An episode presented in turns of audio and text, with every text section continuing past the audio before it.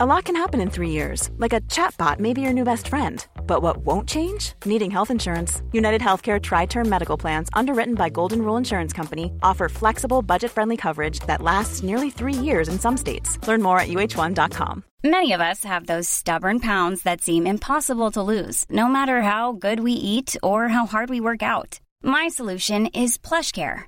PlushCare is a leading telehealth provider with doctors who are there for you day and night to partner with you in your weight loss journey. They can prescribe FDA-approved weight loss medications like Wagovi and Zepbound for those who qualify. Plus, they accept most insurance plans. To get started, visit plushcare.com slash weight loss. That's plushcare.com slash weight loss.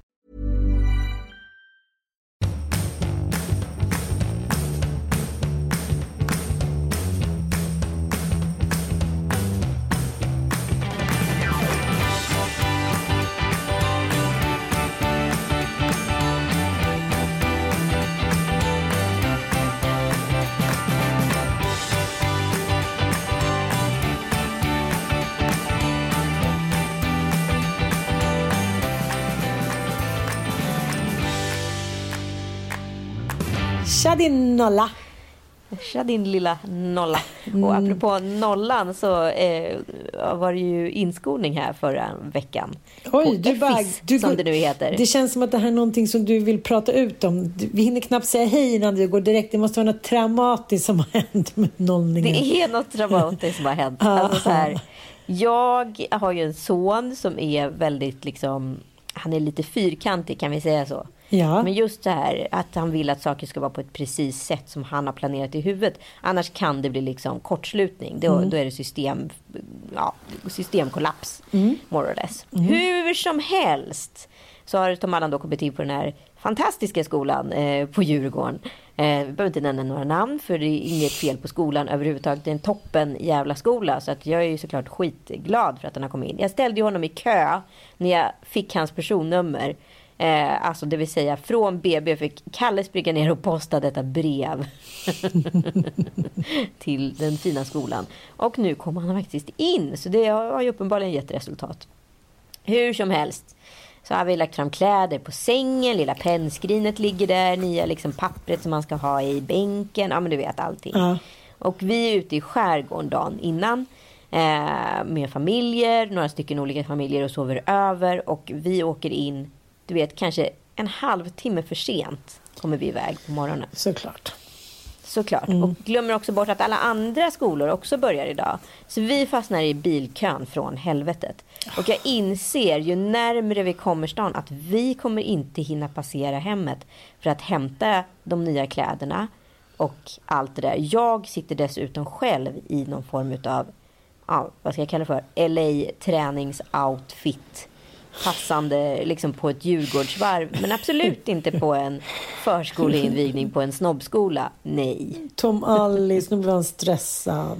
Nej, han är helt förstörd i bilen. Han gråter oavbrutet. Han bara, fan. ja men du förstår. Och Ja, jag så här ja, försöker ja. liksom mildra den här skadan. Jag kommer på plötsligt att han har, har ett par, han bara, jag kan inte ha randiga shorts och randig skjorta. Nu har jag randig skjorta och randiga shorts. Det går inte. Jag bara, "Ah, du har ett par ananas-shorts där bak. Ja, det är okej. Men vi kan väl kanske åka hem emellan och hämta kläder. Och så smiter vi in på toa och så säger vi inte till någon att jag har bytt om. Jag bara, men älskling, vi kommer inte hinna det. Du förstår den här dialogen. Ja. Jag vill inte. Nej, för Oh, oh, fan vilken oh, oh. ångest. Nej, vilken ångest. Ah. En sån jävla ångest. Och jag, mamma har också ångest. För mamma har ju på sig de värsta kläderna på jorden just nu. Eh, Jag tror jag vet vad du hade. Du hade som träningskläder och en liten svart topp typ. ja men ish. Ja. Så helt plötsligt kommer vi då till Djurgårdsbron där själva liksom, uppropet ska ske. Och det ser liksom ut som jag kommer på ett mindre cocktailparty. Nej.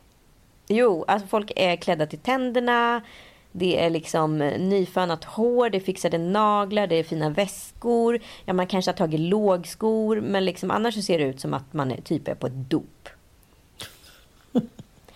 Och jag kommer i myset och då när man blir uppropad då ska man gå fram eller ska barnet gå fram och ställa sig i sin grupp då. Och jag eh, måste då gå fram med Tom Allan eftersom han gråter så mycket. Nej, så jag vill också det är som exponera. Liksom. Det här är som Alltså, det är som Soulander mardröm. på typ antidepressiva. Ja. Nej, men det är så hemskt. Det är så hemskt. Alltså, jag lider så mycket med honom. Jag skäms så mycket över mig själv. Alltså, jag bara känner att jag så här, jag är trash de la trash Ja. liksom, på den där skolan. Och sen så ska barnen åka något litet lilleputtetåg och sen ska de gå någon marsch med liksom de äldre barnen. Och han bara gråter och gråter. Nej, jag orkar gråter. faktiskt inte det här. Jag gråter också inombords för jag vill verkligen inte vara där. Jag vill liksom bara reversa hela den här dagen och få en ny omstart. Ja. Alltså allt som kunde gå fel gick fel. För Ja. det här är ju liksom typ en av de största dagarna i små barns liv. Liksom. Ja, ja. När, de, när de går från dagisbarn till att de ska Ja, börja liksom. ja. Effis. Ja, såklart. Och det kommer jag jag ihåg själv. upp den här dagen. Alltså jag är en sån usel mamma. Jag är en sån usel, usel mamma. Faktiskt Just lite. här och nu. Faktiskt lite. Bara för att jag gjorde allt perfekt för en gångs skull. Nej, men Bobsy Ewing då, eftersom det är så att man lottas in i systemet på något sätt när man inte söker privatskola så hamnar han då bland 28 elever i en skola han aldrig varit med barn han aldrig har sett.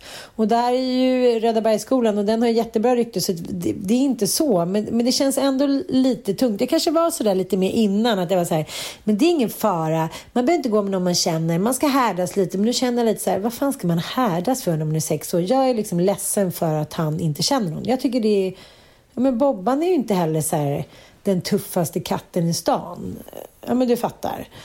Nej, men det vill inte tala om alla alla heller. men du vet, vi har varit och köpt ny väska och det, han var liksom besatt av, på ett osunt sätt, att han skulle ha en ny väska. Det var lite som att det var, det skulle ge honom lite styrka. Han hade redan typ två väskor, men de dög inte. Och sen så, Ninni köpte så nytt pennfodral, en liten glitterbok. Så att han var liksom fett preppad, förutom att vi inte hade hunnit klippa honom. Så fortfarande Gustav Vasa med egenklippt liten lugg. Men och så står han där och så är det, så här, ja, men, ja, men det, det är bra ordning och reda. Det är en ny rektor som verkar jävligt cool och allting känns bra. Men han vägrar att gå in själv. Han är den enda av 28 barn. De andra är bara så stekta så de står bara så här som i givakt. Men han är så här, jag går inte in utan min mamma. Jag bara, du vet man så här pendlar mellan så här, skärp till dig till så här, nej det här kommer aldrig gå, det är över, jag måste liksom ta dem till en ny skola. Så jag sitter med i var där uppe. Eh, Bobo är här, Bettne, tack och lov lilla grevinde. Så, Ja, men sen så Det var tur att inte du ledde den sångsamlingen. Nej, men så dagen efter så gick det bättre. Liksom. Men du vet, jag tycker det är så jobbigt att se dem stå och vara så där stressade och nervösa. Och dagen efter, då har ju alla börjat förstå att nu är det serious shit. Det var inget, liksom, det var inget hittepå, utan mamma och pappa kommer inte vara med. Så då, då lipar ju typ massa ungar. Och, Nej, men du vet, man bara känner så här, många unga känner varandra. Och så sa han så någon gång, ja, jag frågade en kille som heter Alve om vi skulle leka. Och då vågade jag inte ens fråga vad sa han, för jag kände att jag skulle inte klarat av. om han sagt, han ville inte det. Du fattar. Amen. ja. Ah, herregud, så det blir säkert Ah, bra. Men... eh, ja, men det blir det. Men nu är han liksom en ny pojke. Jaha. Han åker alltså skolbuss själv. Va? Från Karlaplan varje morgon. Så amerikanskt? Nej, nej, nej. Så jävla amerikanskt. Och sen kommer gör han och han? hämtar hon. Ja, Det är han, så är, alltså, han är så stor nu. Så att jag börjar, börjar nästan lipa när Kalle berättade att allt går hur bra som helst. För jag var ju så här, Ja. hur går det? Jag tänkte så här, det här är liksom... Nu vi kommer få liksom sitta på en inskolning som på förskolan liksom, och få göra om alltihopa. Men han bara, nej, nej, det går hur bra som helst. Han är världens största kille. Han åker själv skolbuss och han läser sina läxor. Och liksom, ja, men du vet, det är så gulligt. Tom Bralli. De brallis. Men det- ja, men- Slutet gott, måste man väl ändå säga. Det som jag kände lite med att man börjar i en ny skola där man inte känner någon och inte föräldrarna, även fast det ska vara en skitbra skola, är så här att jag känner så här, men jag pallar inte börja om en gång till. Förstår du lite vad jag menar? Det- Ja, jag fattar vad du menar. Ja, men hade jag börjat i någon av de andra två skolorna så hade man ändå haft så tio föräldrar som man hade varit så här, shit jag är för sen från inspelning eller jag skulle kunna ta med hem så tar jag med Kollemolly imorgon. Nu är det så här, nu ska jag ännu en gång vid 92 års ålder börja om som jävla småbarnsmorsa. Hustla dig fram i Men liksom det. Jag känner förhandlingsdjungeln. jag orkar inte riktigt. Nej, men fast jag känner också så här, jag, också, jag märkte att på mig själv att jag är så extremt osentimental i sådana här situationer. För att jag utgick från min egen barndom som gick ut väldigt mycket på att byta skola för eftersom Ja. vi flyttade ganska mycket. Liksom. Så att jag har ju tvingat mig själv att utsätta mig för saker som har varit extremt obekväma väldigt många gånger. Liksom. Och tillbaka till det där OCD-läran, alltså den här kursen för då folk med grav OCD. Att det gick egentligen ut på att utsätta dem för saker som är skitjobbiga. Det är ju exakt det man har liksom Ja, men jag kan gjort. uppdatera då. I förra podden pratade vi om att ett nytt tillvägagångssätt för att bota då patienter med OCD är att så bara utsätta dem så under, så här, som krigstyranni under typ fyra, fem dagar. Bara all skit de liksom tycker är jobbigt. Var det inte så det funkade? Ja, exakt. Ja. Men förstår du hur många så här stresskollapser jag indirekt har haft men ändå liksom Ja, sen gör man det bara. Jag kan ju få samma så här stresspåslag ibland när jag går på mingel också. Men ändå, ändå liksom vet jag att så här, det är bara in och göra det. Liksom. Upp, höj huvudet, ta ett djupt andetag och så in där bara. Liksom. Och sen går det bra efter typ, det tar väl tre minuter och sen är ångesten borta. Liksom. Men apropå liksom kompisar och liksom situationer. Jag har liksom börjat störa mig så jävla mycket på såna här kreddiga gäng Aha. på Instagram. Eller men man ser så här.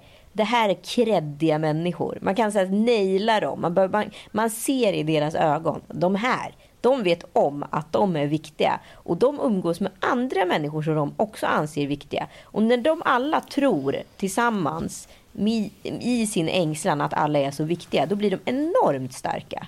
De blir enormt viktiga. starka.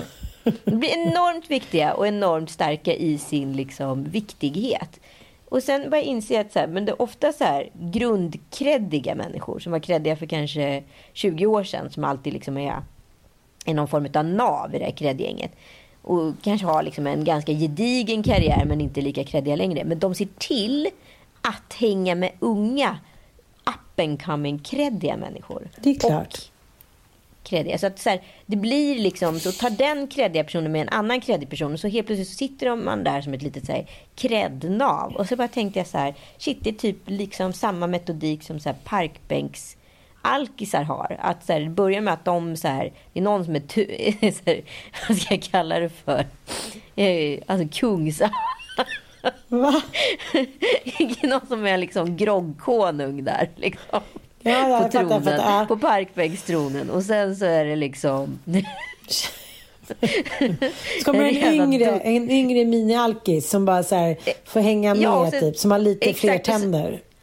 Precis, och sen, det, han är liksom som någon så här toppvampyr. Ja. Och liksom, sen kommer de här yngre alkisarna så att han kan liksom suga blod Ja. ur dem. Och liksom, det, det är en hundraprocentig näringskedja. Kräddvampyrer. Ja, och då kan de se upp till honom och så håller det på sådär. Mm. Och det är exakt samma hierarkier i de här kreddhängen. Liksom. Så det tänker jag på så mycket att fan vad mycket det är som så drivs av ängslan i grunden. Liksom.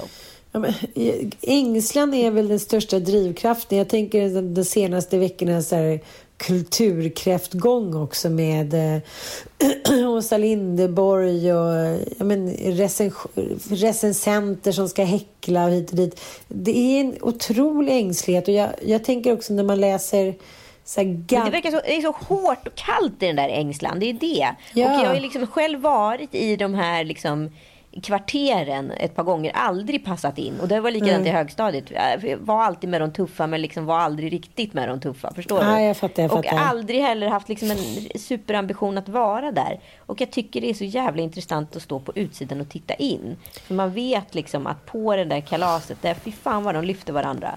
Det är jävligt kul där. Men fy fan vad ensamt det är på andra sidan. Mm, men, men jag höll ju på...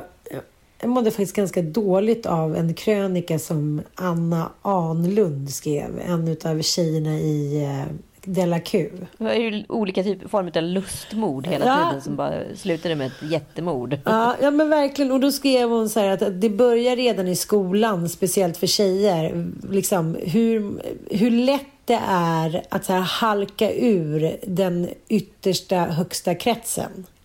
Mm. Liksom ett felhångel, ett fel ord, eh, att vara lite för snygg, lite för cool. Alltså, man vet aldrig vem som ska bestämma när man hamnar i kylan. Och eh, den känslan är ju helt vedervärdig tycker jag. Att, så här, Tänk ja, men, om jag skrev, det... men det har väl vi också pratat Tänk om man säger något i podden, tänk om man skriver något på Insta, tänk om någon blir arg på en. Där får man ju ändå dras lite med när man rör sig inom mediala kretsar. Jag tänker ändå på det, även fast jag liksom inte orkar hålla mig i den där kretsen hela tiden, eh, liksom högsta kretsen, så är det ändå att man är ganska orolig hela tiden att man ska göra någonting på fel sida, liksom snöret. Förstår du vad jag menar? Ja, men exakt. Och det, det är det här som också så här, det är anledningen varför folk i vuxen ålder, man ändå borde ha liksom sunt förnuft och förstått och skapat något egenvärde i sig själv. Att man fortsätter hänga i de här kreddhängen. Det är för att det hänger kvar sen skolan. För att så här, du är ingen ifall du inte är en del av en grupp. Mm. Och egentligen kan du skita i all typ av offentlig berundran.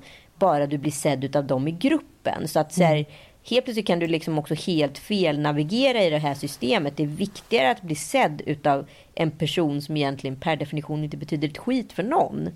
Och du kan välja ett helt jätteknasigt livsval baserat på det. Istället för att så här, du går din egen väg och vågar satsa på det du faktiskt brinner och tror för. För där blir du hela tiden hånad och häcklad i gruppen exempelvis. Men jag fattar, men nu, nu tycker jag ändå att du är lite så här minikini dubbelmoralist. För att jag tänker senaste helgens festivigheter, det verkar ju du tycka var så här otroligt kul att vara tillbaka in the limelight, la ut massa bilder, årets fest och bla bla bla. Om vi nu ska säga Michaela Fornis fest på Berns här i helgen. Så du, du säger i och för sig lite emot dig själv här nu. Nu anses ju säkert Michaela Forni superkreddig eh, bland vissa. Eh, jag har ju inte tänkt på henne ur ett cred-perspektiv. Men det beror ju på liksom från vilken vinkel man har. Liksom. Eh, men jag... Det var ju en kreddig fest. Alla var där. Party såklart. Mm. Och jag tyckte att det var... Framförallt vet jag, jag tyckte det var så jävla kul att klä upp sig till tänderna. Mm. Att lägga liksom en timme på att fixa så smink och hår. Att eh, ta en drink innan. Du vet saker som man inte, inte gjort på ett år känns det som.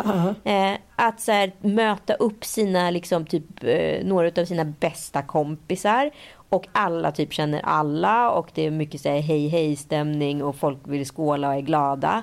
Och man har, får ett rolig bordsplacering och det är ett party utav Guds jävla nåde liksom. Även fast vi måste sitta vid borden så är det liksom party, party, party. Jaha, var det så att man måste, man måste sitta ja. vid borden? Amalia. Inte stådansa. Nej men du vet, och sen springa ut och ta en party-sig och där är liksom massa roliga människor. Alltså hela det där, du vet det här livet kom liksom tillbaka. Jag liksom jag brydde mig inte så mycket om att det var en kreddig fest. Jag bara var så njöt varenda jävla sekund utav att få gå på kalas. Ja, men det... En uppstyrd jävla håll käften-fest. Jo, jag fattar. Det är väl det enda man vill ha. Jo, men, men du motsäger själv lite. Hur kan du veta då att den, den andra eh, kretsen, kreddiga kretsen, inte känner likadant? Men för de är ju så kreddiga så att det skulle vara, stå, alltså, vara över deras döda kropp och gå på en sån här fest. Liksom. De, alltså, för de är ju liksom en kulturkredd gäng liksom, som, är, som lyfter upp varandra på olika sätt och, och sådana saker. Här, här är det ju väldigt så här, här är det ju väldigt östermalmskt, det är väldigt bohemskt, det är väldigt fritt. Eh, så att så här, det finns ju noll intresse av cred. Ja, jag fattar. Utifrån, jag fattar. utifrån den andra cred-premissen. Det är det jag försöker förklara. Att så här, mm. Kulturkred-människor, det är väldigt hårt och kallt. Under tiden, liksom, den här typen av cred, det är liksom mycket mera ryskt, eller vad man ska säga. den där ängslan, jag tror ändå att det har blivit bättre. Jag tänker när Karina Rydberg berättar om hur det var på 90-talet att säga liksom tjejer som var framgångsrika inte ens pratade med varandra på krogen för att det var så ängsligt. Och att de var så rädda för att liksom inte framstå som så självständiga och kreddiga. Då kände jag så här, usch.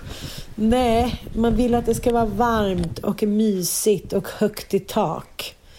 Ja men alltså det är så jävla intressant att liksom inte behöva bry sig längre och jag vet inte om det har med en viss ålder att göra eller att jag liksom är ur ett visst typ av sammanhang. Men att vara på andra sidan, stå utifrån och titta in. Och framförallt så märker jag nu att jag blir allt mer liksom selektiv med mina kompisar. Jag Mm. umgås verkligen bara med vänner som jag känner mig 100% liksom Trygg i med. Mm. takt med och trygg med. Som inte så här förväntar sig att vi måste posta någon jävla bild på att vi liksom umgås eller att det betyder någonting. Att, att vänskap är någon form av valuta Mm. och så här skapa mig en status på något sätt. Eller på något annat. Men det är intressant det där att du, eh, att du säger det. För att just högstadiet var det ju väldigt viktigt. Innan man liksom format sig själv eller hittat vem man är. Är man den som vill plugga? Är man den som vill e- äventyra? Men man sätter ju ändå liksom olika epitet på sig själv. Och det börjar ju lite under högstadiet tycker jag. Ja men absolut. Ja, men, men där var det liksom som att man inte valde sina vänner utan man valde på något sätt varandra, vilka som passade ihop. Antingen var man populära eller också var man så... Det är säkert inte alls lika mycket så. Men jag, vi var ett gäng tjejer, Kvickentorpsskolan. Och här, Varför tror du inte att det är likadant? Jag tror Jo. det är exakt likadant. jag det är bara hoppas liksom att det är individuellt. Ja, ja. Ja, ja. Men jag hade ju min bästa kompis Ritza Papa Constantino som sedermera fick barn med min kille. Ja, du vet, det var mycket, mycket rörigt allting. Hur som helst, vi hängde jämt och så hade vi en tredje kompis som hette Nina. Men som jag har sagt till dig innan så minns jag ytterst lite av liksom mitt högstadie. Det jag minns bäst är liksom att jag spelade väldigt mycket fotboll. Men sen är det liksom mycket som går ihop. Men sen så satt jag, tog ett glas vin med en kompis på vår kvarterskrog häromdagen. Och då sitter en tjej där som bara säger men hej Ann, det här är helt otroligt. Det är Nina, så här, jag är hemma från Malta, bla bla. Och mitt emot henne sitter min gamla arbetskollega på eh, 66an. Eh, som då var, det är Madame Levaux, heter det så nu? Ja, just det. På Eller ja, i Hornsgatan. alla fall på, vänta det hette så för 1833. 20 år sedan. det kan ha bytt namn. Ja. Men du vet, Marie- man, här- Marie Levaux Marie. Levaux, ja. Men man slungas liksom tillbaka. Alla ser ungefär likadana ut men ändå inte. Men, men någonting som alltid ser så likt, det är ju rösten. Det tycker jag. Här, Den ändras liksom inte. Det, man, man låter ungefär som man gjorde när man var så här 14-15. Och hon berättade då för Stefan som sitter mitt emot dem är kompisar. Hon är hemma i Sverige och bor hos honom. Och han visar sig bo då i huset bredvid mitt. han bara, jag har sett det massa gånger här. Jag bara, jaha. Men gud vad roligt. Ja, men då började vi prata lite om, om gamla arbetskamrater, och så här, de som stod i dörren på 66an. Och det, jag måste ändå säga så här, dels... Vad är 66an? 66an är då Marie Levaux. Det var liksom krogen som det var innan. Precis lika stort. Jag och min kompis Malin jobbade i baren. Hon var väl 15, jag var 16. Bara en sån sak liksom. Ja, det, det var ingen som brydde sig. Och vår chef då, Anders som ägde det här stället, va? en gammal gubbe. Han åkte omkring i sin uh, veteranbil va? på Söder. Ah, mm, ingen fara, Ing, inga problem va. Det är trevligt, det är trevligt. Eh, men, men, eh, men du vet, så, sån jävla annan värld liksom. De här efterfesterna och de som stod i dörren som kunde vara så här, men de hade ett sånt språk så det var liksom helt... De hade sån jävla makt. Jag måste ändå säga att alla dörrvakter fram till 2013 var ju skitstövlar. De hade liksom sån otrolig makt. Och jag kommer ihåg att, att han kunde stå och peka ut en av dörrvakterna och säga ah, ah, du, du, du. Och sen så bara, vill du knulla eller? Nej, har några brudar här inne. Ja, men helt öppet. Nej, helt öppet Det är ju en fars. Ja, det, det var verkligen en fars. Det var lite så här, ja men Åsa-Nisse och Klabbarpan typ åker till månen. Jag vet inte. Men Nina hon bara sitter här smågarvar. Hon bara, men gud jag bara kommer att tänka på en grej. Du och jag Ritza brukar ju träffas hemma hos mig på söndagar och så skvallra och sola min ansiktskanon. Kommer du ihåg den här, kom du ihåg den där halva ansiktskanonen? Ja. Nej men skjut mig långsamt. Jag kommer ihåg när man skulle på fest, satte man sig framför en sån här, en killkompis till mig, han hade suttit utan glasögon framför sig sådär så att han var typ halvblind och bara gick och blinkade. Min syrra tålde inte dem. Hon hade ofta så här köttsår under ögonen. Alltid, det är alltid sönderbrända. Jag fattar inte. Men, livsfara med de där ansiktskanonerna. Det var ju som att sätta sig framför Tjernobyl och skratta. Varför tror du de förbjöds? det var galenskap. Huvudsaken är att man blir brun. Ja, man blir ja. brun. Man blir brun. Men eh, jag kommer ihåg att han blinkade hela tiden för att han hade inte haft de här små minikini-glasögonen på sig. Minikini-glasögonen. du vet, de gick ut därifrån. Stringtrosan, doftade grillad korv ja, och liksom... och så luktar man så illa? Kommer du ihåg den där Solari-doften? Blandningen av svett och grillad typ köttmassa. Ja. Nej. ja, det luktar verkligen grillat hus. Alltså. Ja, det är liksom för mycket historiska referenser för att det någonsin skulle vara fräscht ja, jag ska inte gå in djupare på det. Men, men dels kommer jag inte ihåg att vi någonsin har liksom att vi var hemma hos Nina på söndagar. Dels kommer jag inte ens ihåg att vi tre var en konstellation. Ja. Nej, men hur som helst så sitter men, ska... men Du har bara liksom förträngt det? Jag vet, jag vet inte. Jag, jag vet ju att vi var kompisar, men jag, jag, nej, jag vet Gud vad läskigt när det bara är helt borta. Helt borta. Så på söndag, alltså, jag menar att det är klart att det är länge sedan, men, men man kommer ihåg, jag kommer ihåg mycket från när jag var fyra och sex. Men, nej. Ja, hur som helst så säger hon så här, gud, gud vad roligt. Och så bara sitter hon liksom och småskrattar hela tiden. Hon bara, det är, jag kom precis att tänka på en sak som var så jävla rolig som hände en söndag hemma hos mig när du och jag ritsade Sola Solarium. Och det, det, här blir, jag sitter kanske där en timme i alla fall och pratar med dem. Så jag tänk, och hon sitter hela tiden och hon vill, liksom, hon vill nästan gå iväg med mig för att berätta det sensationellt roliga som vi var med om. Och så till slut så säger jag, att nu, nu ska jag gå hem, säger jag. Och så här, klockan är väl halv tolv någonting. Hon bara, då måste jag bara säga det här. Gud vad kul det var att se dig och sådär. Bla, bla, bla. Och så säger hon så här, jag kommer ihåg en söndag, vi satt där hemma och vi bara skvallrade om det som hade hänt i veckan. Och så sa du att du precis hade varit hemma hos en kille, jag vet inte, som du var ihop med då. Och då så sa du, nej, han vill inte komma i mig, utan han la satsen på magen. Jaha. Okej, okay. ja men eh, det har väl hänt. Alltså, det händer väl eh, både, ja, det händer väl både nu och då hit och men, dit. Men det var det som var så roligt. Och, det var det, och hon tyckte det här var det roligaste hon hade med. Hon sa att vi tyckte att det här var så sensationellt. Herregud, vi var ju typ så 14 år gamla. När man kollar på 14-åringar nu, jag bara så här, men hur kunde de ens släppa ut mig från radhuset?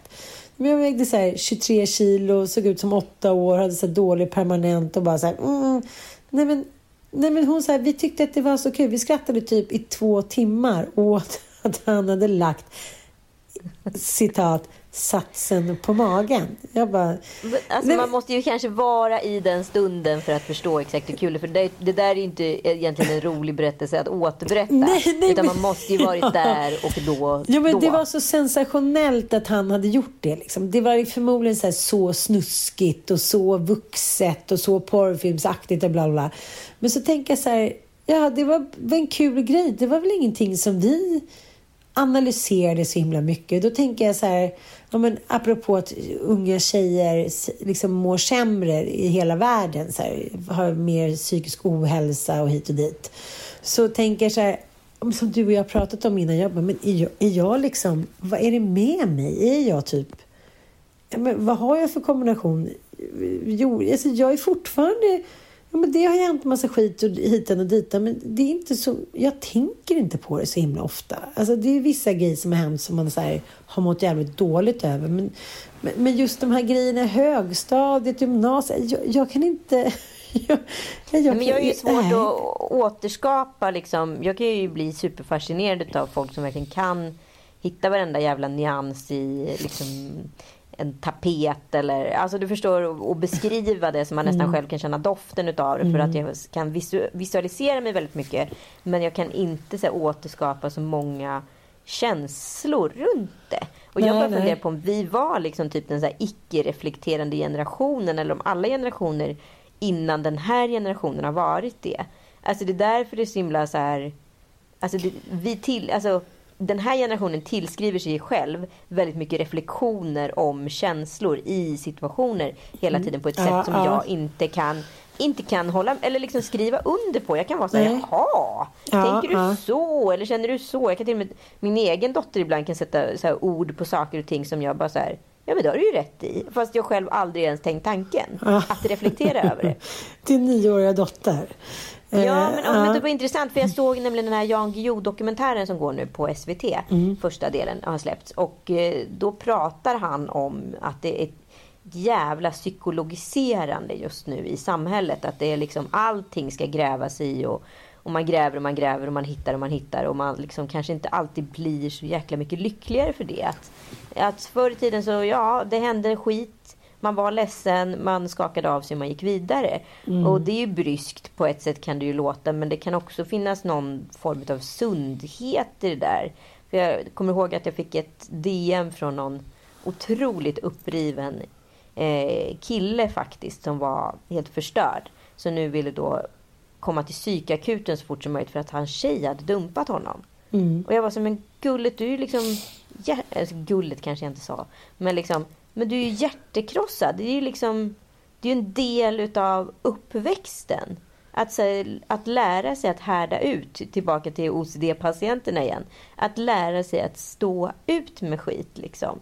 Det är ju en del utav att växa upp och bli en människa. Om vi hela tiden skyddas utav samhället eller tar ett piller för att bli lyckliga eller etc. Då, vi kommer ju inte lära oss någonting. Vi kommer ju bara vara små fragila monster som hela tiden skriker på hjälp. Liksom. Varför vill människan vara hjälplös? Det går liksom emot vår egen natur. Under den här då farsta eh, drinken så satt det med en, en tjej som eh, var sjuksköterska. Och hon sa så här, de här unga tjejerna, eller unga, men den nya generationens mammor som kommer in så står det liksom i varannan jo- journal så här, eh, den här patienten har psykisk ohälsa. Hon är så här, vadå? Jaha okej, vad, vad ska jag göra med den informationen? Eh, kommer det, ska det påverka liksom förlossningen? Hon sa att det är någonting som har hänt flagrant nu. En liksom otroligt markant ökning. Och då samtidigt så dök jag på en, en DN Debatt-krönika liksom, av eh, en snubbe som heter Christian Ryck som är psykiatriprofessor. Han brukar liksom yttra sig ganska ofta, så jag tycker han är bra. Och då skriver han så här, vi måste förstå skillnaden mellan vanligt lidande och det man behöver söka vård för. Liksom. För det som har skett senaste åren är att det larmas ju om att psykisk ohälsa och stress har ökat. Det är, liksom, det är nyhets, det är klickmagneter hela tiden. Och därför har ju då eh, Folkhälsomyndigheten och Socialstyrelsen fått uppdrag att ta fram en ny strategi för psykisk ohälsa av regeringen. Mm. mm. Och då skriver han någonting som är väldigt bra. Att så här, begreppet psykisk ohälsa har blivit vanligare på senare år och innefattar inte bara psykiatriska problem utan även den sortens psykiskt lidande som hör livet till. Vi behöver därför sluta prata om psykisk ohälsa som någonting som automatiskt behöver behandlas och istället förstå vad som kräver professionell hjälp och skilja det e- från det eviga lidandet, lidandet som hör livet till och som ingen satsning verkar kunna rå på. Eh, och det... Men det är exakt det där jag Ja, sa. men Man måste, alltså, det är en del utav att växa upp. Ja, men grejen är att så här, psykisk ohälsa ökar ju inte. Nej. Nej, och det, det, så det, varannat år så, så frågar ju då Folkhälsomyndigheten så här, tiotusentals slumpvis utvalda personer om måendet. Och de flesta uppger att de mår bra och har liksom ett gott eh, men, psykiskt mående. Va?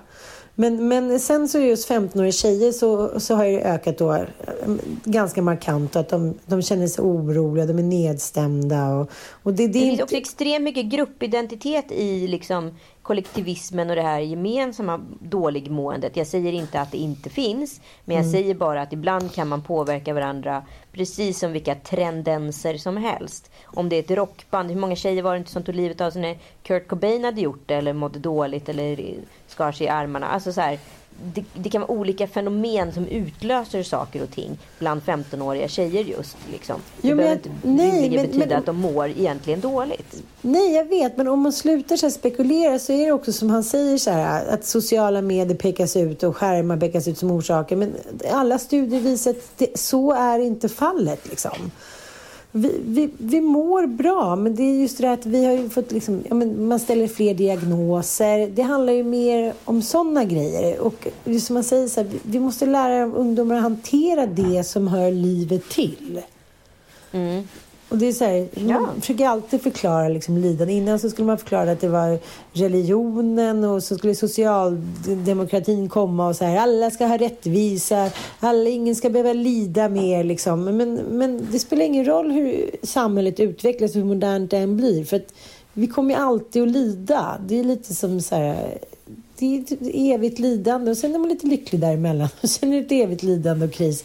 Och sen är man lite lycklig däremellan. Så att så här, Nej, men jag vet inte vad det är för samhälle vi försöker skapa där alla ska vara kroniskt lyckliga. Det ska inte finnas några världskonflikter. Det ska inte finnas, alltså så här, vad är det för utopi? Om alla liksom går runt och är lyckliga så kommer ju, alltså då är det ju sum, summan av lasten är lika med noll på något sätt liksom. Men jag tycker att han också tar upp en grej som, som eh, är jävligt viktig. Att, så här, att när man blandar ihop så, sånt som man kan klara själv och det som man behöver samhällets hjälp för så ger det ett oklart och omöjligt uppdrag till sjukvården. Och då riskerar man att de sjukaste trängs ut. För att alla som, som ju. precis, tror att de behöver hjälp för att de inte tror eller har lärt sig att hantera det lidandet då som innebär till exempel att bli dumpad av någon man är kär i eller inte klara plugget eller liknande. Sånt där som, som vi andra gick ut och tog typ en cigg eller ja, en Nej, men folkbärs. den, den personen, förlåt mig, den personen, exempelvis personen som skrev till mig, den är ju oerhört liksom kolerisk i sin sorg. Mm, den hör av sig till mig som den inte överhuvudtaget känner. Den kanske har hört mig i en podd eller följer mig på Mm. Instagram. Den kommer ringa till psykakuten. Den är otroligt liksom progressiv och aktiv Mm. i sin, vad den personen då tror är psykisk ohälsa. Mm. Under tiden en person som faktiskt lider de facto, den är ju lamslagen utav sitt mående och kan inte alls vara så företagsam och söka hjälp. Utan den är ju liksom fast, fånge i sig själv. Och det här har vi två olika liksom saker. Så det är klart att den personen puttas indirekt ut utav någon som bara är lite mjäkig. Förlåt. Ja, ja, ja. Sen är det, det vet du ju själv, att allting var ju väldigt stort. Alla känslor var väldigt starka och stora. Men då pratade man, då gick man in till NK, typ café, delade 19 koppar kaffe och rökte snodda cigg från mamma. Och sen kändes det lite bättre liksom. Och jag menar, det är lite som, som... Eh, de flesta vet ju skillnaden på om man bara liksom är lite hostig eller om man har fått covid. Och det, det är väl det som man ändå på något sätt måste lära både barn och ungdomar att förstå skillnaden. Så här, du behöver kanske inte söka vård för det här.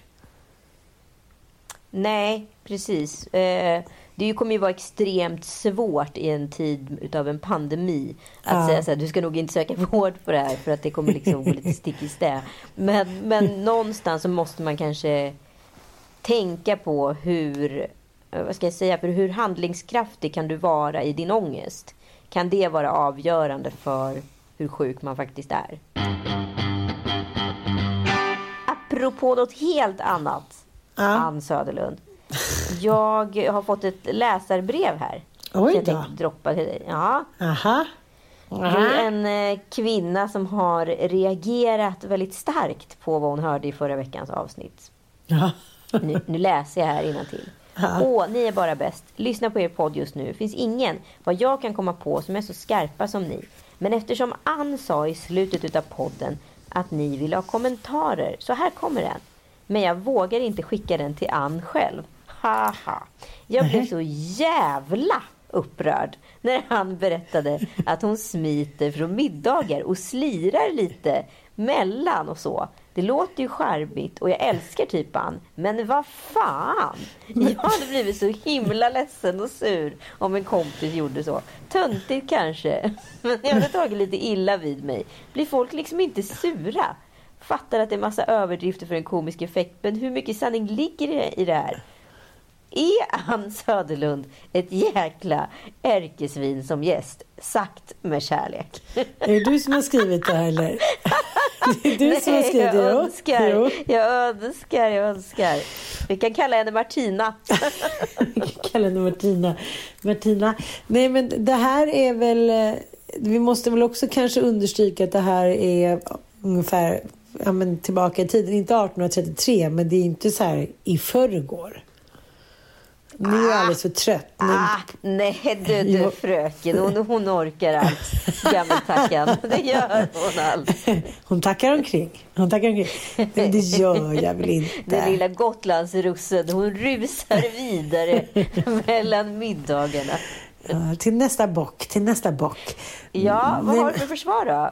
Nej, men jag tycker inte det stämmer. Jag pratade om en, en tendens som jag tidigare haft, men nu har mognat.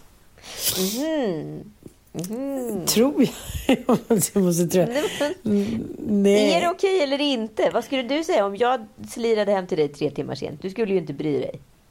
Nej, Jag skulle vara glad att du kom. Nej, men mitt problem är ju att jag är bara glad om någon eh, tenderar att inte vara perfekta eller liksom... Ja, nej, men jag kan inte... Det var så länge sedan som jag... Eh, jag måste tänka efter. När, när, Alltså jag vet exakt när det hände oss senast. Vet Eller när du? jag drabbades av detta. Ja, Aha. absolut. Och då var jag ju faktiskt jättearg på dig. Jag kommer ihåg att vi var på Brill och käkade middag. Du, jag, Helena Ung och sen var det en till. Eh, och vi hade liksom planerat den här middagen länge och helt plötsligt kommer du först typ tre timmar senare. Aha. Och då hade du varit på två andra middagar. Jaha! Ja. Du är, det, är lite som inte. att kolla på det är lite som att kolla på Klimpen och Eves Yout- Youtube-kanal. Alltså har du sett Klimpen? Nej. Forever eller vad det heter? Nej. Nej, men alltså Klimpen är en sån sorglig figur. Och gud, det är så mycket jag vill prata med dig om som du inte... Eftersom du inte hänger med i liksom, populärkulturen så är det så svårt. Jag hänger med i min egna populärkultur. Men vad... vad, vad Jo men då, Klimpen var ju alltså Klimpen Klimp. som spelade Klimpen i Bert. Vilket är Jaha, en karaktär som okej, typ okej. ingen kommer ihåg. Han mobbaren. Ja, det är. liten, liten biroll. Ja. Han har ju då bott på gatan typ och varit hemlös och alkad och allt vad fan han nu har varit. Och sett ut som ett troll och sen har hon haft en kompis Trollemorsom, dokumentär. trollemorsom. dokumentärfilmare. Och sen så i, egentligen i kontentan att Klimpen går då från att vara skäggig, vara en före detta skådis som då påstår att han borde kunna få en Oscar när som helst. Han har bara lite problem med sponken. Ja. Han träffar en tjej uppe i Norrland som är 23 år och heter Evelina. Och har liksom jättesilikonbröst och typ, eh, jag vet inte om hon opererar bort ett revben eller någonting. Jag har varit inne och stalkat deras Youtube-kanal. Som. Hur som helst, det du gör nu det är att du gör som Klimpen på deras Youtube-kanal. Mhm. Han sitter nämligen bara och skrattar åt när Evelina pratar. Och liksom inte förstår att det är han som är underhållningen på den här Youtube-kanalen. Det är du nu. Jaha. Lång, lång utsvävning. Men där är det. Kontentan utav dokumentären är i alla fall att Klimpen då bara krökar en gång i veckan. Har Aha. fått en Youtube-kanal och får även spela Batch. Eller Batch eh, i tju- version 2020. Pappan till den nya mobbaren som då också är typ Klimpen. Men Klimpen, nu tittar jag på honom här. Han har ju jättemycket rött skägg. Han ser ut som en viking. Ja, men inte nu längre. Nu har han rakat av sig där. Gud, Klimpen, det är sensationell. Jag kan... Hur som helst Ann Söderlund, Ja. nu måste vi gå tillbaka till faktiskt det du inte kan svara på. Att Mm. den här kvinnan blir alltså så jävla upprörd när hon hör dig berätta Med kärlek. Med kärlek, ja. Men vad, varför gör du så här? Och är det försvarbart? Påståendena. Okej. Va, vad får man för straff om man erkänner? jag vill ha gamla tidens straff. Jag blir så här stegad, eller vad heter det? Stagad med armar och ben. Eh, nej, det är absolut inte okej såklart. Eh, och jag har egentligen ingenting att skylla på. Eh, nej, jag har ju inte det. Jag får inte dra fembarnskortet för dig längre. Jag får bara krypa till korset och be om ursäkt och säga att det aldrig mer ska hända. Okej, vi får se det när det händer. Men bra, Ja, tack. det var bra. Tack. Det var starkt. Ja, du har det lite skam där? kan jag njuta utav. Ja, det vet jag att jag gör. Hur har det gått för eh, Joel sen förra veckans kärlekstest? Vi måste ändå Det gick samla bra. Ihop. många Ja. som har hört av sig och liksom tyckt att han hade så fina grejer och sådär. Mm, vad Sen kul. är det ju ett problem när då Ann Söderlund döper podden när vi, och inte hör det redigerade materialet. Då kan det bli lite konstiga titlar ibland. Men jag förstår, vi måste förklara hela den här grejen. Jag döpte ju podden till Lisbeth Salander 6.2.0. Inte punkt 2.0 utan 2.0. Mm. Nej. För att det finns en passage som jag tyckte var den roligaste i hela podden som Anita Skolis Clemange klippte bort. Jag har inte klippt bort någonting. Det var vår eminenta redigerare som hade gjort det. Ja, men då lägger vi tillbaka den nu, Magnus. Eh, nej men det var väl typ någon gång kanske eh, någon en, eh, när hon skulle lite sexigt eh, snurra runt liksom och drog av världens bra skit. Då, då dog det lite. Ska hon göra en liten jag förstår inte, sexpiruett eller ska hon vara lite som i gamla farser eller vill hon liksom vara som en så här, gymnastikprinsessa eller varför gör hon helt plötsligt under knulleriet Men ska, ska vara liksom smidig som, som, en, liksom lite, som en panter och ska liksom så här, hon låg på rygg bredvid mig Jaha. och sen skulle hon liksom snurra runt och sätta sig gränsle eh, som liksom en liten halvpiruett. jag fattar, lite som i så här farligt, farligt begär och Farlig ja, och sådana filmer. Att så här, Glenn Close kunde då det, men inte Anita. Är, är det vår conclusion av hela det här testet? Glenn, Glenn Close på Nu räcker det. Nu räcker det med två. Alltså, nu jävlar. Ja, tack snälla. Puss och kram. Ja, det här tyckte jag var otroligt uppfriskande. Hur jag ser Anita framför mig när hon lite ärtig och sexig en sen kväll. Kanske lite på pickalurven, nej? Kan vara. Kan, kan vara lite tre glas glada chablis innanför skinnvästen. och hade, du hade säkert någon liten eh, underklädes... Eh, lite slinkig, inte syntet utan sidange. Och gör en liten... Ni ligger och hånglar och sen så gör du ett litet uppkast alla Lisbeth Salmander. Och det här det säger ju Joel och inte jag och ska liksom göra en liten snurr och så sätter det gränsle och släpper en brakare.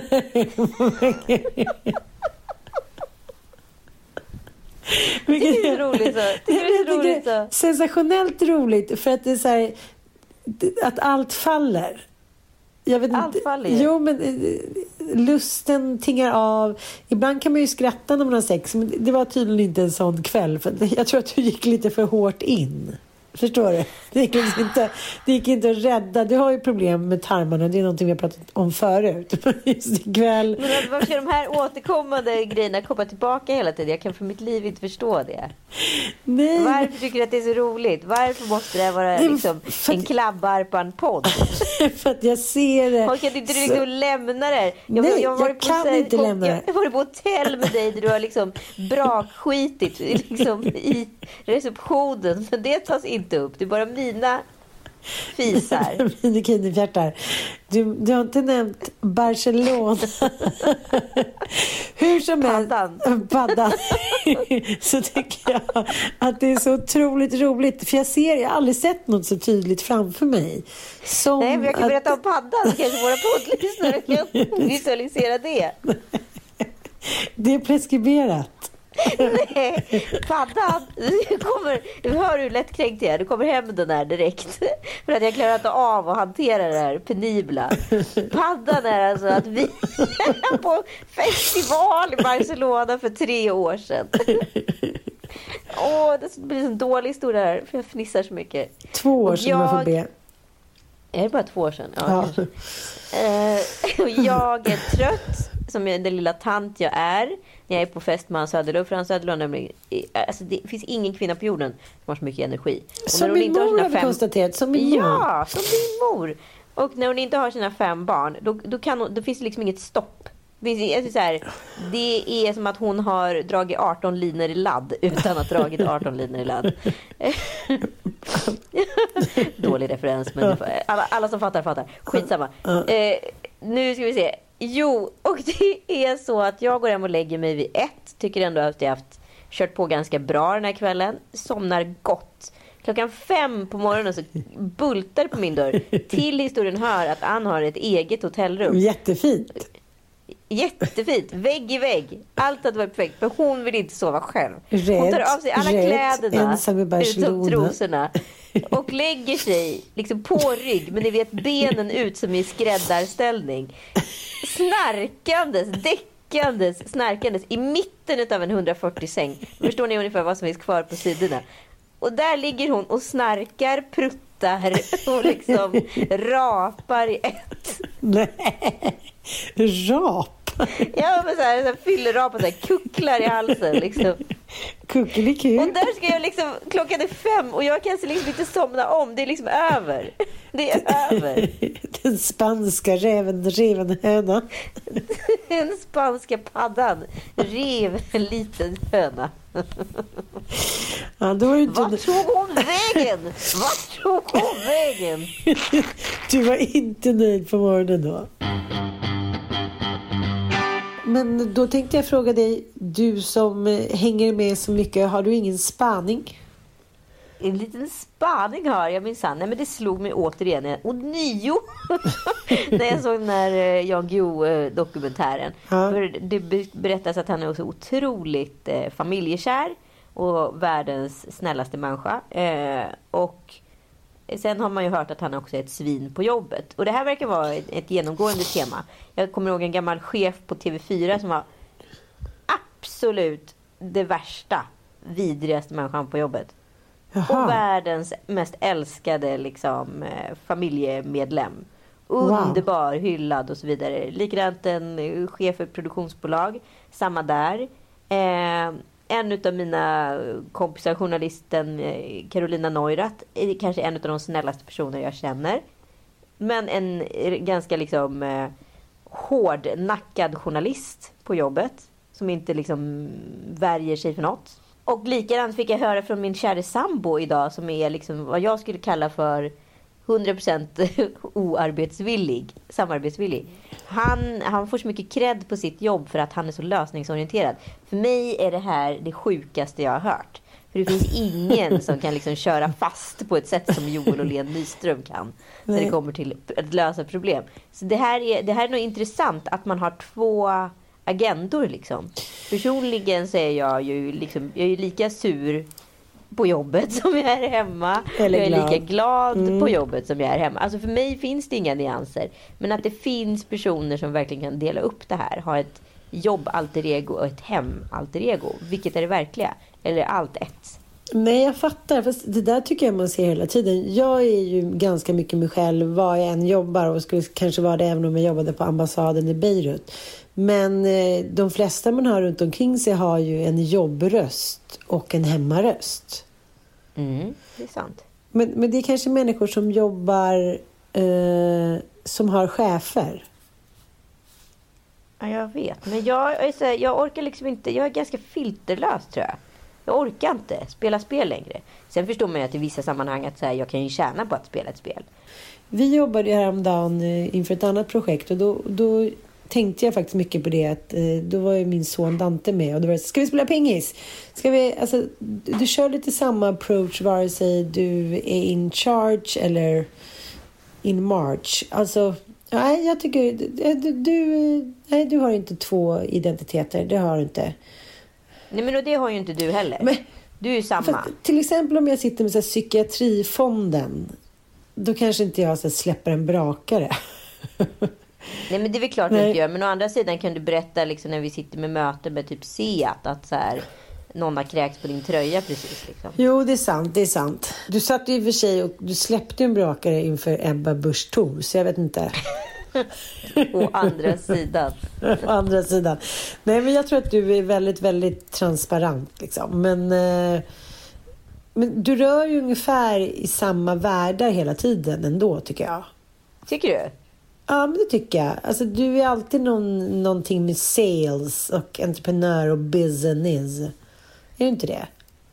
Ja, jo absolut. Sen så tycker jag ju att mitt nätverk är ju från Ystad till Haparanda liksom. Alltså jag kan ju ja. umgås med alla. Det är ju Mm. så här, alla kan väl ha en upp, egen uppfattning och idé om mig. Men jag tror liksom från slott till koja så är det väl ingen som skulle uppleva mig annorlunda. På ett sätt. Nej, men det är ett oerhört privilegium att kunna vara sig själv i alla situationer. Jag tror så här, Joel kanske också är så ung att han inte riktigt vågar vara sig själv än. Han kanske inte känner sig bekväm i de här situationerna. Ja, men, jo, men vet du, jag sa faktiskt till honom idag, hur sjukt det nu må låta. Att jag sa så här, shit det har hänt så mycket med dig det här senaste året. Det är liksom som att hans här, sociala ångest har släppt. Eh, han kan prata, approchera människor. Han har en egen självkänsla och en självbild som jag liksom inte upplevt tidigare. Att den, eller den har varit mycket längre fram till den. Och nu kan han liksom plocka fram sin charm som jag tycker är så viktig att han kanske ibland bevisar för andra att han har. För att så här, mm. folk är inte så här, åh vad är det för oupptäckt liten juvel Anita sitter med. Man liksom inte har sagt någonting 18 gånger senare. Då har man liksom tappat liksom, söklusten. Man tröttnar ju. Ja men precis, när man hela tiden ska mm. sitta och intervjua en person och den personen inte ställer en motfråga, då blir det liksom inte speciellt kul. Så att det kan verkligen Nej. vara så här, åh, äntligen du ställer frågor. mm. Man kanske har varit lite rädd. Ja, men jag tror han har varit så här, det kommer från bakgrund och allt möjligt. Jag tror han har varit socialt hämmad, blyg, blygsel, det är ju ett jävla gift liksom. Ja, det har vi aldrig känt av. Det vet inte du och jag hur det funkar eftersom vi aldrig har varit drabbade. Men jag förstår mm. på folk som är blyga att det ett extremt stort handikapp. Ja, gud ja. Jag tänkte på det när, när Bobo var så jag vill inte gå in utan mamma. Att jag kände så här, men kom igen nu, vad är problemet? Så tänkte jag, men hur kan du hur kan du ens liksom tänka tanken att bli lite irriterad på typ en sexåring som inte så här, går in och håller en stå uppa första dagen i skolan och inte känner någon. Det är väldigt lätt när man har det lätt för sig i sociala sammanhang och tänka så här, men det är väl bara att göra det. Men, ja, men, men att det precis. kan vara så jävla psykiskt och ja, det kan ju bli ett, ett, psyk, alltså ett handikapp att vara så där blyg. Det verkar faktiskt vara otroligt jobbigt angående psykisk ohälsa. Ja men ja, verkligen. Och du mm. bara tänker att så här, det är jättelätt att sitta och vara störsk och så. Men jag tror återigen att så här, man kan bota väldigt mycket genom att utsätta sig för saker och ting. Och Joel i, i mitt fall är ju ett typexempel på det. Jag har ju utsatt honom för saker och ting under ett års tid. Med saker som han självvalt aldrig hade gjort. Liksom. Alltså jag har tvingat med honom på alla mingel, alla tillställningar. Han ska sitta med mig på middagar och grejer som han i nio fall av tio, hundra gånger hellre suttit hemma och spelat tv-spel. Men mm. i och med att han här, då har utmanat sig själv och faktiskt gjort det här så har det ju också luckrats upp någonting inom honom och helt plötsligt har den här ganska roliga personen som jag vet om att han är också börjar exponera sig för andra. Du är en bra maestro. Ja, jag tycker alla snubbar ska ha äldre brudar, så är det bara. Mm. Jaha. Jaha. Nu ska jag köra Lisbeth Salmander 6. Punkt Fast Salmander, vem är det? Är det, det, det, det är den här... Salimander. Men snälla Ann Men vadå, hon heter Salmander. Salander? Sal Hur svårt är det? det är någonting, jag måste söka hjälp. Ja, jag tror det. Jag mår psykiskt dåligt. Jag ska till psykakuten nu. Yes. Nej, jag tar tillbaka det där. Det är ingenting att skämta om. Men eh, summa summarum så tror jag att man kanske måste inse, som så här, lära sig skillnad på vad som man får ta hand om själv på NK Café med en kopp kaffe och vad, vad som är sjukvården att ta del av. Så är det bara. Just det. Tack för att ni lyssnar. Vi hörs om en vecka. Feedbacka gärna och skriv gärna kommentarer på våra poddar och inte bara skicka DM mm. så blir vi superglada. Och sen om ni vill ge oss en liten härlig recension inne på eh, podcast mm. så blir vi också superglada. Och berätta gärna om eh, märkliga situationer i bingen. Det tycker jag är roligt. Jag tycker det är kul. de, de kan man få skicka på DM, det är okej. ha det bra. Hej, hej. hej, hej.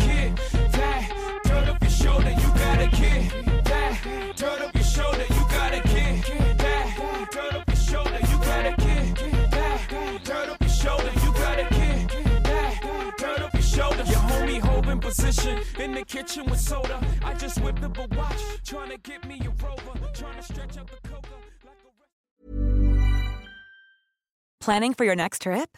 Elevate your travel style with Quince. Quince has all the jet setting essentials you'll want for your next getaway, like European linen, premium luggage options, buttery soft Italian leather bags, and so much more. And is all priced at 50 to 80% less than similar brands. Plus, Quince only works with factories that use safe and ethical manufacturing practices. Pack your bags with high-quality essentials you'll be wearing for vacations to come with Quince. Go to quince.com/pack for free shipping and 365-day returns. Imagine the softest sheets you've ever felt. Now imagine them getting even softer over time That's what you'll feel with Bowl and Branch's organic cotton sheets. In a recent customer survey, 96% replied that Bowl and Branch sheets get softer with every wash. Start getting your best night's sleep in these sheets that get softer and softer for years to come. Try their sheets with a 30-night guarantee. Plus, get 15% off your first order at bowlandbranch.com. Code BUTTERY. Exclusions apply. See site for details.